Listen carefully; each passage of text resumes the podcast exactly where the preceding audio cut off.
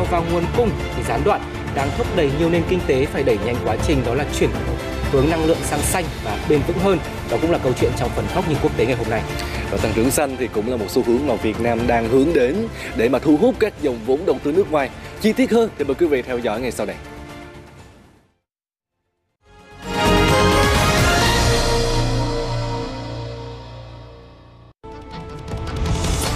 Việt Nam là số ít quốc gia tránh được suy thoái liên quan tới Covid-19, theo Tổng thư ký OECD.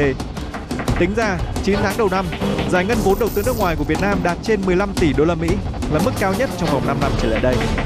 Điển hình là các công ty trong khối OECD cũng đang có xu hướng tìm đến Việt Nam để đa dạng hóa chuỗi cung ứng. Thưa quý vị, ờ, trong chuyến thăm mới đây tại Việt Nam thì Tổng thư ký ờ, Tổ chức Hợp tác và Phát triển Kinh tế OECD đã đánh giá cao về triển vọng tăng trưởng của Việt Nam với nhấn mạnh quan điểm đó là sức hút đối với dòng vốn FDI. Vâng và không chỉ uh, con số FDI tăng 16,3% so với cùng kỳ năm 2021 là ờ, uh, con mức tăng trưởng cao nhất cùng kỳ của 5 năm qua mà tỷ lệ vốn FDI thực hiện trên vốn đăng ký ghi nhận mức kỷ lục là hơn 82%. Có nghĩa là trong cùng một thời điểm thì cứ trên 10 đồng đăng ký thì số vốn giải ngân đã là 8 đồng. Nếu tỷ lệ này được tiếp tục duy trì bền vững thì đây sẽ là minh chứng rõ nhất cho sức hút cũng như là sự hiệu quả của dòng vốn này vào Việt Nam. Thêm vào đó thì trong phiên khai mạc kỳ họp Quốc hội lần này, Thủ tướng Chính phủ Phạm Minh Chính đã trình bày báo cáo kết quả thực hiện kế hoạch phát triển kinh tế xã hội năm 2022, dự kiến kế hoạch phát triển kinh tế xã hội năm 2023 và trong báo cáo, bức tranh kinh tế 9 tháng đầu năm có rất nhiều điểm sáng tích cực. Năm 2018, doanh nghiệp đến từ Australia này mua lại một nhà máy chế biến gạo tại Đồng Tháp. Đây là khoản đầu tư tài chính trực tiếp đầu tiên vào Việt Nam – nhà máy với công suất chế biến lên đến 260.000 tấn lúa khô mỗi năm. Kinh doanh hiệu quả, nên doanh nghiệp vừa quyết định đầu tư sâu hơn vào sản xuất tại Việt Nam. Thời gian tới, chúng tôi sẽ nâng cao và mở rộng nhà máy chế biến và mua sắm trang thiết bị để tăng khả năng làm trắng và đánh bóng hạt gạo. Ngoài ra, chúng tôi cũng sẽ tăng cường thu mua lúa gạo từ các cánh đồng tại Việt Nam, chế biến, nâng cao chất lượng và xuất khẩu đi khắp thế giới. Việt Nam là một điểm sáng trong bức tranh khá biến động trên toàn cầu. Do vậy, chúng tôi vẫn tự tin đầu tư vào Việt Nam trong thời gian tới. Một trong những lý do khiến các nhà đầu tư gia tăng giải ngân vốn FDI thời gian qua là nền kinh tế vĩ mô của Việt Nam an toàn và ổn định trong biến động chung của toàn cầu. Việt Nam không nên nhìn vào con số thu hút đầu tư mới, mà nên nhìn vào con số giải ngân đang ở mức cao và có lẽ năm nay sẽ đạt mức kỷ lục. Tôi tin rằng những doanh nghiệp châu Âu tại Việt Nam đang lạc quan hơn rất nhiều so với trước khi có dịch Covid-19. Khảo sát của chúng tôi với 1.700 doanh nghiệp Nhật Bản cho thấy Việt Nam là quốc gia đứng thứ hai trong danh sách cần mở rộng hoạt động, dẫn đầu là Hoa Kỳ. Nửa đầu năm 2022, dòng vốn đầu tư ra nước ngoài của Nhật Bản giảm hơn 49%. Tuy nhiên, trong số các điểm đến đầu tư hàng đầu của doanh nghiệp Nhật Bản, Việt Nam là quốc gia duy nhất có mức tăng trưởng vốn ấn tượng, đạt 45%. Theo các chuyên gia, cùng với sự phát triển kinh tế thì nhu cầu đầu tư có sự dịch chuyển giữa các ngành nghề. Hiện nay, xu hướng đầu tư đang dịch chuyển sang các lĩnh vực như sản xuất hàm lượng công nghệ cao, tăng trưởng xanh, năng lượng xanh, nên Việt Nam cần chú trọng vào đào tạo nguồn nhân lực, phát triển công nghệ để bắt kịp với sự thay đổi đó. Và người đứng đầu à, tổ chức Eurocharm thì cũng đã nhấn mạnh đó là Việt Nam chắc chắn sẽ có một cái vị thế tốt hơn trong 2 hoặc là 3 năm tới, chứng tỏ vị thế của nước ta là một trong số những điểm đến đầu tư và kinh doanh hàng đầu và năng động. À, vậy từ con mắt từ các nhà đầu tư nước ngoài thì à, hiện tại à, sức hút này thực sự đến từ đâu thưa anh Hữu Trí? Vâng, trước tiên thì chúng ta sẽ cùng nhìn vào chỉ số môi trường kinh doanh à, BC BCI theo thống kê của chính Eurocharm đạt 60,2 điểm, tức là vẫn duy trì mức tăng là 10,2 điểm so với thời điểm à, trước đại dịch Covid-19. Ngay cả trong bối cảnh toàn cầu bất ổn như hiện nay, đây là yếu tố được các doanh nghiệp EU đặc biệt ghi nhận và có lẽ mà cũng vì thế khảo sát của Eurocharm cho thấy là có tới 42% lãnh đạo doanh nghiệp dự báo là công ty của họ sẽ tăng dòng vốn FDI vào Việt Nam ngay vào cuối năm nay. À, cũng từ những nhận định tích cực như vậy mà các báo tại Mỹ đã có thêm dịp để mà đào sâu, à, phân tích rõ hơn về lý do tại sao mà Việt Nam lại trở thành điểm sáng trong tăng trưởng kinh tế trong năm nay. Và phóng viên Lê Tuyển đã có bài tổng hợp về các đánh giá này.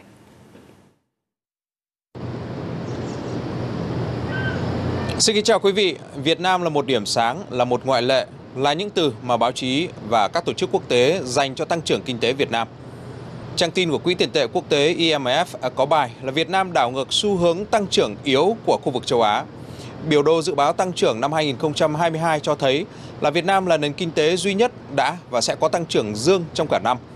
Lạm phát tương đối thấp cũng là một ngoại lệ trong quy luật chung của khu vực. Còn trong báo cáo mới nhất của Ngân hàng Thế giới thì tăng trưởng GDP của Việt Nam đã bứt phá từ mức gần 2,6% vào năm 2021 lên mức dự kiến là 7,5% trong năm nay. Trong khi đó thì à, lạm phát trung bình của cả năm có thể được kiểm soát ở mức là 3,8%. Hãng thông tấn Reuters bình, Việt Nam, một trung tâm sản xuất trong khu vực, đã chứng kiến nền kinh tế phục hồi sau đại dịch, với tổng sản phẩm quốc nội trong quý 3 tăng 13,67% so với một năm trước. Để đạt được mức tăng trưởng ấn tượng vừa qua, theo các báo và các tổ chức quốc tế, thì đó là sự tổng hòa của nhiều yếu tố, trong đó đặc biệt là chính sách nhanh nhạy sau đại dịch. Trang Bloomberg cho rằng là gói kích thích 15 tỷ đô la của chính phủ và chính sách tiền tệ linh hoạt đã là nền tảng cho sự hồi phục. Và chính chiến lược này đã giúp cho Việt Nam tăng khả năng cạnh tranh, trở thành điểm đến hấp dẫn của dòng vốn đầu tư nước ngoài, trong khi tình hình địa chính trị phức tạp và nhiều nước còn đóng cửa vì Covid. Tờ The Diplomat có bài giải thích lý do vì sao kinh tế Việt Nam có tương lai sáng và ngày càng sáng hơn. Theo bài báo thì đánh giá tích cực của các tổ chức quốc tế đối với kinh tế Việt Nam là điều có thể nhìn thấy trước với những người đã theo dõi Việt Nam từ lâu. Trong bối cảnh khó khăn chung thì Việt Nam trở thành điểm sáng với cơ sở hạ tầng phát triển, môi trường đầu tư thân thiện và thành công trong kiểm soát dịch bệnh. Và vì thế hoàn toàn có thể kỳ vọng vào dự báo kinh tế ngày càng tích cực của Việt Nam trong những năm tới. Lê Tuyển, phóng viên truyền hình Việt Nam tại Mỹ. Việt Nam đạt được mức tăng trưởng mạnh nhất ở khu vực châu Á trong quý 3 với sự phục hồi đặc biệt rõ rệt trong lĩnh vực dịch vụ và lĩnh vực bán lẻ và cùng với các chính sách ổn định kinh tế vĩ mô, đây cũng là cơ sở để mà các tổ chức quốc tế họ tin tưởng vào sự tăng trưởng bền vững của Việt Nam trong những năm tới. The government has done an admirable job this year. Chính phủ Việt Nam đã làm được việc đáng ngưỡng mộ trong năm nay dù chịu tác động nặng nề của cuộc khủng hoảng do dịch COVID-19. Đó là ngay từ nửa đầu năm 2022 đã dần mở cửa trở lại nền kinh tế và ban hành những chính sách hỗ trợ doanh nghiệp, người dân phục hồi sản xuất kinh doanh. Đến nửa sau của năm, chính phủ chuyển trọng tâm tập trung hơn vào việc giảm áp lực lạm phát. Các yếu tố nền tảng dẫn dắt đà tăng trưởng kinh tế của Việt Nam vẫn không thay đổi. Việt Nam vẫn là nền kinh tế mở với tiềm lực xuất khẩu mạnh mẽ, sức hấp dẫn dẫn rất lớn đối với các dòng đầu tư nước ngoài vào lĩnh vực sản xuất phục vụ xuất khẩu. Thêm vào đó thì sức cầu nội địa cũng đang tăng lên. Theo tôi, Việt Nam đang chuyển mình trên con đường phát triển giống như các nền kinh tế hàng đầu châu Á như là Nhật Bản hay là Hàn Quốc. Để giữ được đà tăng trưởng tốt như hiện tại, tôi nghĩ chiến lược phát triển của Việt Nam trong những năm tới nên là vươn lên cao hơn trong chuỗi giá trị toàn cầu. Để làm được điều đó thì các bạn cần nâng cao trình độ lao động, đầu tư nhiều hơn vào các trung tâm nghiên cứu và phát triển R&D, tạo thêm động lực cho các nhà cung cấp để họ nâng cấp chính mình.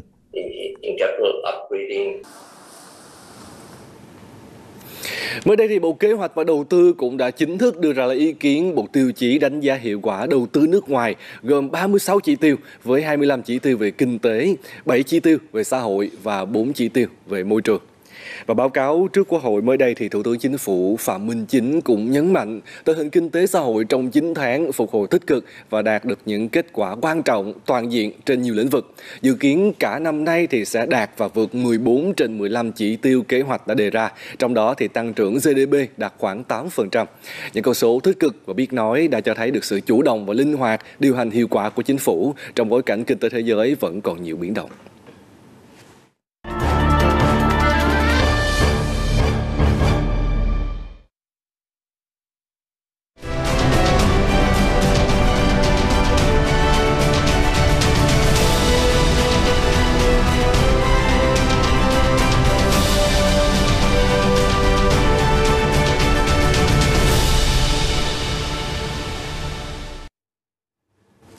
Thưa quý vị, chiến sự tại Ukraine thì đã bước sang tháng thứ 9, kéo theo những tác động về mặt kinh tế, đặc biệt liên quan tới giá năng lượng.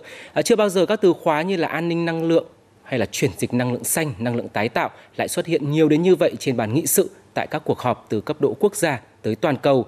Trong báo cáo mới nhất của hãng tư vấn năng lượng Restart Energy có trụ sở tại Na Uy, lần đầu tiên trong lịch sử, đầu tư vào lĩnh vực năng lượng tái tạo đã vượt các dự án đầu tư vào dầu mỏ và khí đốt trong năm 2022 này. Cụ thể thì nguồn vốn đầu tư được rót vào các dự án năng lượng tái tạo đã tăng lên đáng kể, đạt 494 tỷ đô la Mỹ trong năm nay, vượt xa mức đầu tư 446 tỷ đô la vào các hoạt động thăm dò, khoan và khai thác dầu khí. Restart Energy cho rằng việc giá điện ngày một gia tăng sẽ rút ngắn thời gian hoàn vốn của các dự án năng lượng tái tạo xuống chỉ còn 12 tháng hoặc thậm chí là ít hơn tại một số quốc gia như là Đức, Pháp, Italia và Anh.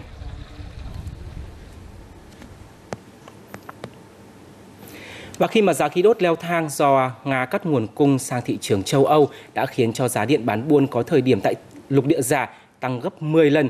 Hệ quả là hóa đơn năng lượng của EU dự kiến sẽ phải tăng thêm tới 2.000 tỷ đô la Mỹ từ nay đến năm 2023, tức là chỉ năm sau thôi. Vâng, rõ ràng là lúc này tại châu Âu thì ờ, vấn đề về năng lượng đang là bài toán đau đầu khi mà mùa đông đang đến rất gần rồi. Ờ, khí đốt sưởi ấm vừa đắt mà lại vừa thiếu nữa. VTV Mini thì đã phản ánh nhiều nước đã đưa ra cảnh báo thiếu điện hay là cắt điện luân phiên. Ờ, chuyển dịch năng lượng xanh sẽ là một cái giải pháp quan trọng mà tính chiến lược đúng không ạ? Chính xác là như vậy. Thời điểm này thì à, đúng là EU phải à, thực hiện đó là chiến lược cai bầu sữa năng lượng từ Nga. Ở cấp độ toàn liên minh thì à, chuyển dịch năng lượng tái tạo sẽ là chính sách càng phải được ưu tiên hàng đầu. Và để tìm hiểu sâu hơn về chủ đề này thì chúng ta sẽ kết nối với phóng viên Lê Hồng Quang, thường trú Đài truyền hình Việt Nam tại châu Âu để tìm hiểu rõ hơn về sự chuyển dịch năng lượng này tại châu Âu. Xin chào anh Lê Hồng Quang ạ. Ở cấp độ liên minh thì châu toàn liên minh thì à, châu Âu đã và đang có những chiến lược gì để hỗ trợ 27 nước thành viên đẩy mạnh chuyển dịch năng lượng theo hướng xanh và bền vững hơn thưa anh?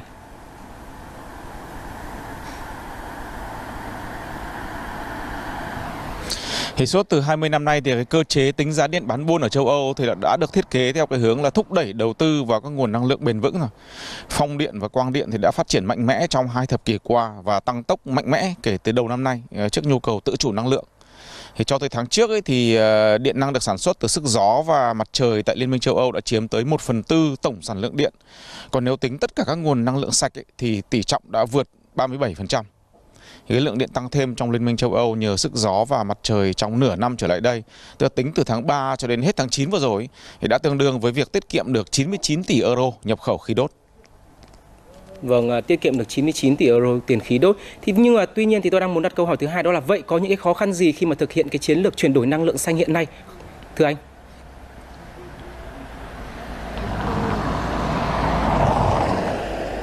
Thì các nước châu Âu tuy là họ làm chủ được cái công nghệ sản xuất năng lượng tái tạo thế nhưng mà vẫn phải nhập khẩu một số kim loại hiếm để mà chế tạo ờ, ví dụ như là tấm pin mặt trời hay là chế tạo một số cấu kiện trong tuốc pin gió. Cái nhu cầu phải tích trữ điện năng trong những ngày ờ, nhiều nắng, nhiều gió để mà sau đó lấy ra dùng khi mà cái sản lượng giảm ấy thì cũng vẫn phải lệ thuộc vào bên ngoài do việc là chế tạo các cái hệ thống lưu trữ điện thì cũng cần đến những nguyên liệu mà châu Âu không có. hay những cái vấn đề đó đã được thảo luận rất là nhiều trong những tháng qua. Thế cùng lúc với những nỗ lực đầu tư vào các nguồn năng lượng mới mà châu Âu có thể tự chủ hoàn toàn như là à, thủy điện, điện địa nhiệt hay là thủy triều. Thì đó cũng là những cái nguồn năng lượng tái tạo không phát thải khí dioxide carbon. Vâng, à, xin được cảm ơn à, những thông tin từ phóng viên Lê Hồng Quang từ à, châu Âu ạ. À, quá trình chuyển dịch năng lượng từ nâu sang xanh thì cũng đang chứng kiến sự thay đổi đáng kể tại khu vực ASEAN và Việt Nam là một trong 10 quốc gia thành viên. Số liệu mới nhất cho thấy là 40% năng lượng tại ASEAN là nhập khẩu, chủ yếu là dầu mỏ, khí đốt và than đá. Do vậy, giá năng lượng cao thì cũng đã có những cái tác động tới à, nhiều nền kinh tế. Chuyển đổi năng lượng sạch tất yếu sẽ trở thành xu hướng mạnh mẽ khi mà nhu cầu năng lượng tại ASEAN dự báo là sẽ tiếp tục gia tăng khi đây là trung tâm sản xuất của cả thế giới hiện nay. Ở cấp độ toàn khu vực thì ASEAN đã đặt mục tiêu là đảm bảo 23% nguồn năng lượng sơ cấp sẽ đến từ năng lượng tái tạo vào năm 2025. Còn theo à, cơ quan năng lượng tái tạo quốc tế, đến năm 2050 thì các quốc gia Đông Nam Á có thể giảm tới 160 tỷ đô la Mỹ chi phí năng lượng nhờ chuyển đổi sang các nguồn năng lượng tái tạo. Và hiện nay thì cả khu vực đang tăng tốc để chuyển đổi xanh. Việt Nam đang vươn lên dẫn đầu khối ASEAN về quy mô và tỷ lệ điện gió, điện mặt trời với hơn 27% tổng công suất phát điện. Năm 2021, Việt Nam trở thành nhà sản xuất điện mặt trời lớn thứ 10 trên thế giới và là thị trường lớn thứ ba toàn cầu về lắp đặt công suất điện gió ngoài khơi mới, chỉ sau Trung Quốc và Vương quốc Anh. Đối với điện gió ngoài khơi, Việt Nam có tiềm năng lớn nhất ở châu Á. Việt Nam cũng có nền kinh tế phát triển nhanh, đồng nghĩa với việc nhu cầu điện năng cũng sẽ tăng. Điều này khiến cho Việt Nam trở thành một nơi hấp dẫn cho đầu tư năng lượng điện gió.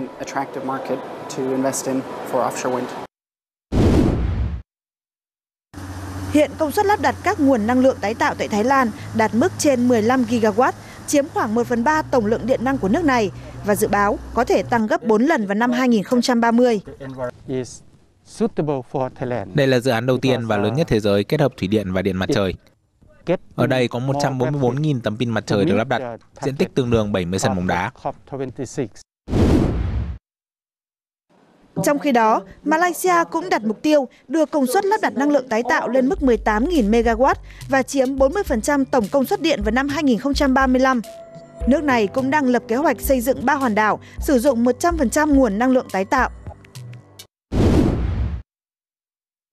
Một mục tiêu quan trọng của Indonesia, quốc gia xuất khẩu than lớn nhất thế giới hiện nay là giảm dần phụ thuộc và tiến tới loại bỏ điện than, vốn đang chiếm tới 60% nguồn cung cấp điện năng của nước này. Chúng tôi sẽ loại bỏ điện than sớm hơn, có thể là vào năm 2040. Tuy nhiên, để làm được điều đó, chúng tôi cần có kinh phí và tăng năng suất năng lượng tái tạo. Các nhà máy điện than yêu cầu phải giảm 35% lượng khí thải trong vòng 10 năm và chỉ được cấp phép tới năm 2050. Nước này cũng ban bố quy định mới về đánh thuế carbon cũng như siết chặt việc khai thác và xuất khẩu than đá để giảm phát thải nhà kính. Vâng, trước những diễn biến khó lường trên thị trường năng lượng hiện nay thì à, đã và đang sẽ khiến cho nhiều nền kinh tế vốn phụ thuộc vào nhập khẩu à, xăng dầu khí đốt càng phải coi chuyển dịch năng lượng xanh là một ưu tiên sống còn. Sản lượng điện gió và điện mặt trời tăng kỷ lục trong 6 tháng qua là một minh chứng cho xu hướng này.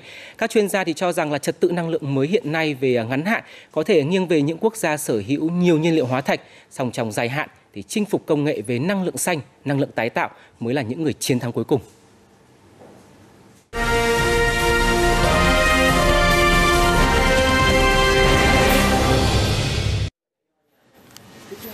Thưa quý vị, mới đây thì trái bưởi tươi của Việt Nam đã được xuất khẩu chính ngạch sang Mỹ. Đây là một ờ, tin vui cho bà con nông dân. Ờ, bưởi thì cũng là loại trái cây thứ bảy của Việt Nam được cấp phép nhập khẩu vào thị trường này sau xoài, nhãn, vải, thanh long, chôm chôm và vũ sữa. À, vâng, không chỉ là tin vui đối với cả trái bưởi tươi đúng không ạ? Trước đó thì à, thị trường à, sầu riêng thì cũng đã trở nên vô cùng sôi động hẳn lên sau khi được à, xuất khẩu chính ngạch vào thị trường tỷ dân đó là Trung Quốc. Trái sầu riêng được xuất vào thị trường này cũng được kỳ vọng đạt kim ngạch xuất khẩu tới 2 tỷ đô la Mỹ một năm. Ờ, đa phần các ý kiến thì đều cho rằng là vẫn còn rất nhiều cơ hội cho trái cây của Việt Nam vào những cái thị trường lớn và phóng viên Chu Bình sẽ điểm qua những ý kiến trên mạng xã hội về câu chuyện này. Ớt, sầu riêng, chanh leo đã được xuất khẩu chính ngạch vào thị trường của Trung Quốc. Và cũng mới đây thôi thì trái bưởi của chúng ta cũng đã được xuất khẩu sang Mỹ và trái nhãn của Việt Nam của chúng ta cũng đang trong quá trình hoàn tất hồ sơ để được cấp phép đi Nhật. Có thể thấy rằng à, 9 tháng đầu năm nay đã đánh dấu những nỗ lực mở cửa thị trường cho nông sản Việt. Và theo Hiệp hội Rau quả Việt Nam, đáng chú ý thời gian vừa qua thì rau quả, trái cây của chúng ta cũng đã được xuất khẩu đi rất là nhiều thị trường lớn và được xem đó là những cái thị trường khá là khó tính như Mỹ, Nhật và châu Âu. À, và đây ở những thị trường này thì đều tăng rất là mạnh, có những thị trường tăng tới 100%. Mình thấy trái cây Việt Nam mình rất ngon, chất lượng mà giá cũng tốt. Được cấp visa đi các thị trường lớn như vậy là một cơ hội lớn cho các doanh nghiệp và cũng như là người dân. Để đảm bảo chất lượng xuất khẩu, trái cây không chỉ ngon mà phải an toàn. Dư lượng thuốc bảo vệ thực vật phải nằm trong quy định cho phép. Sang nước ngoài, họ làm quy định rất chặt, đặc biệt là dư lượng thuốc bảo vệ thực vật, mỗi thị trường lại có một đòi hỏi khác nhau. Hình như là phải mất đến 5 năm để đàm phán đưa quả xoài tươi của Việt Nam ra xuất khẩu vào Nhật Bản đấy. Để được cấp visa vào những cái thị trường khó tính như vậy thì chúng ta cũng phải mất khá là nhiều thời gian và công sức. Cụ thể như là ngoài việc đảm bảo được chất lượng sản phẩm thì quá trình trồng, thu hái và đóng gói sản phẩm phải đúng yêu cầu. Và quá trình cấp visa cho các loại trái cây đó có thể kéo dài tới hàng chục năm. Đó là cái thời gian để cơ quan chức năng giữa hai nước đi đến thỏa thuận chung hay còn gọi đó là nghị định thư. Như là quả vải tươi của chúng ta chẳng hạn, muốn xuất khẩu vào thị trường Australia thì phải mất tới 11 năm, quả xoài phải mất tới 10 năm để được vào Mỹ. Và đó là cái thời gian phổ biến để mở cửa cho các cái loại trái cây cũng phải mất từ 3 cho đến 5 năm. Muốn xuất khẩu một cách bền vững thì chúng ta phải có cách tiếp cận đầy đủ và bài bản và phải xác định đây là làm cho cả ngành hàng, doanh nghiệp muốn kết nối người dân và xuất khẩu bền vững thì phải làm đúng theo quy định. Um, theo mình thì doanh nghiệp phải có tiếng nói chung, bảo vệ thương hiệu, thống nhất từ cách làm, từ giá bán. Doanh nghiệp cũng phải tăng cường ngày càng chặt mối liên kết với các hợp tác xã, với người dân để đảm bảo ổn định chất lượng, giá cả và sản lượng cho từng thị trường. Vâng, quả đúng là chúng ta đã mất hàng chục năm để mở cửa cho một loại nông sản. Nhưng để giữ được thị trường thì đây lại là một câu chuyện càng khó khăn hơn. Muốn à, xuất được nhiều nông sản thì phải đa dạng thị trường. Và khâu đầu tiên để đa dạng thị trường đó chính là chúng ta phải đàm phán, xử lý các cái rào cản kỹ thuật để mở cửa thị trường. Nhiều chuyên gia thì cho rằng mở cửa thị trường chính là cái khâu then chốt và vô cùng quan trọng trong cái việc thúc đẩy năng lực xuất khẩu nông sản của Việt Nam từ nay cho đến cuối năm và cả những cái năm sau đó nữa. Năm nay thì ngành nông sản Việt Nam cũng đặt mục tiêu là sẽ xuất khẩu được 50 tỷ đô la Mỹ.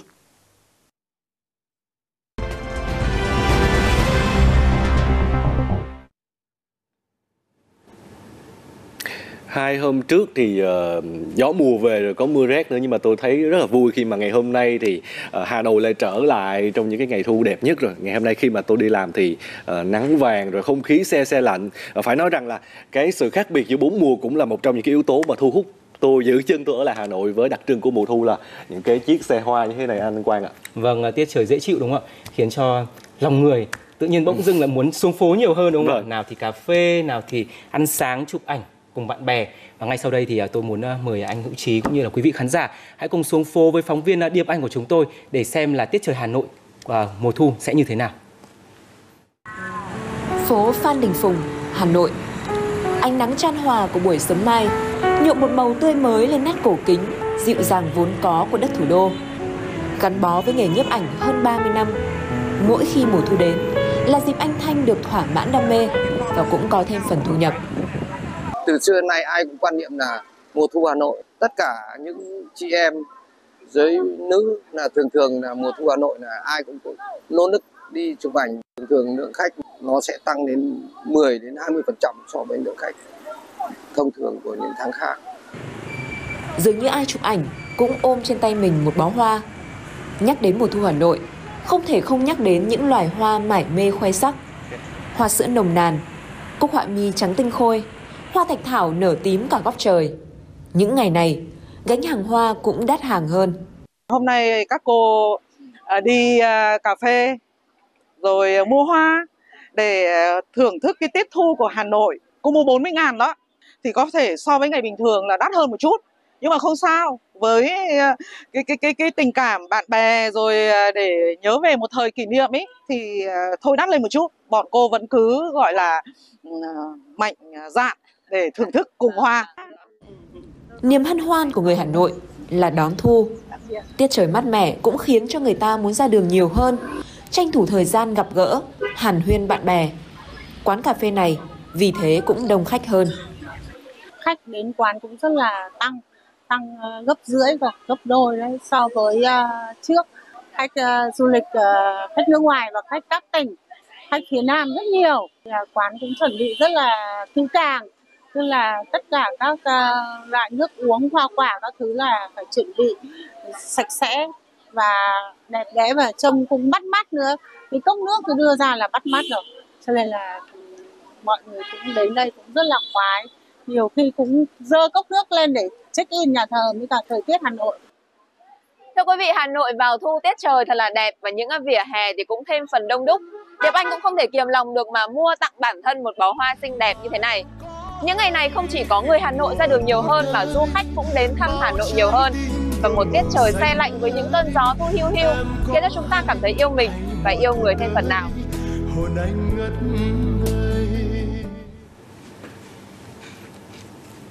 À, vâng, một ngày mùa thu xe lạnh mà ngồi cà phê với bạn bè thì còn gì bằng đúng không ạ? Nhất là ngày hôm nay lại là cuối tuần nữa. Chúc quý vị sẽ có những ngày nghỉ cuối tuần nên thơ trong những ngày à, đẹp nhất của thủ đô.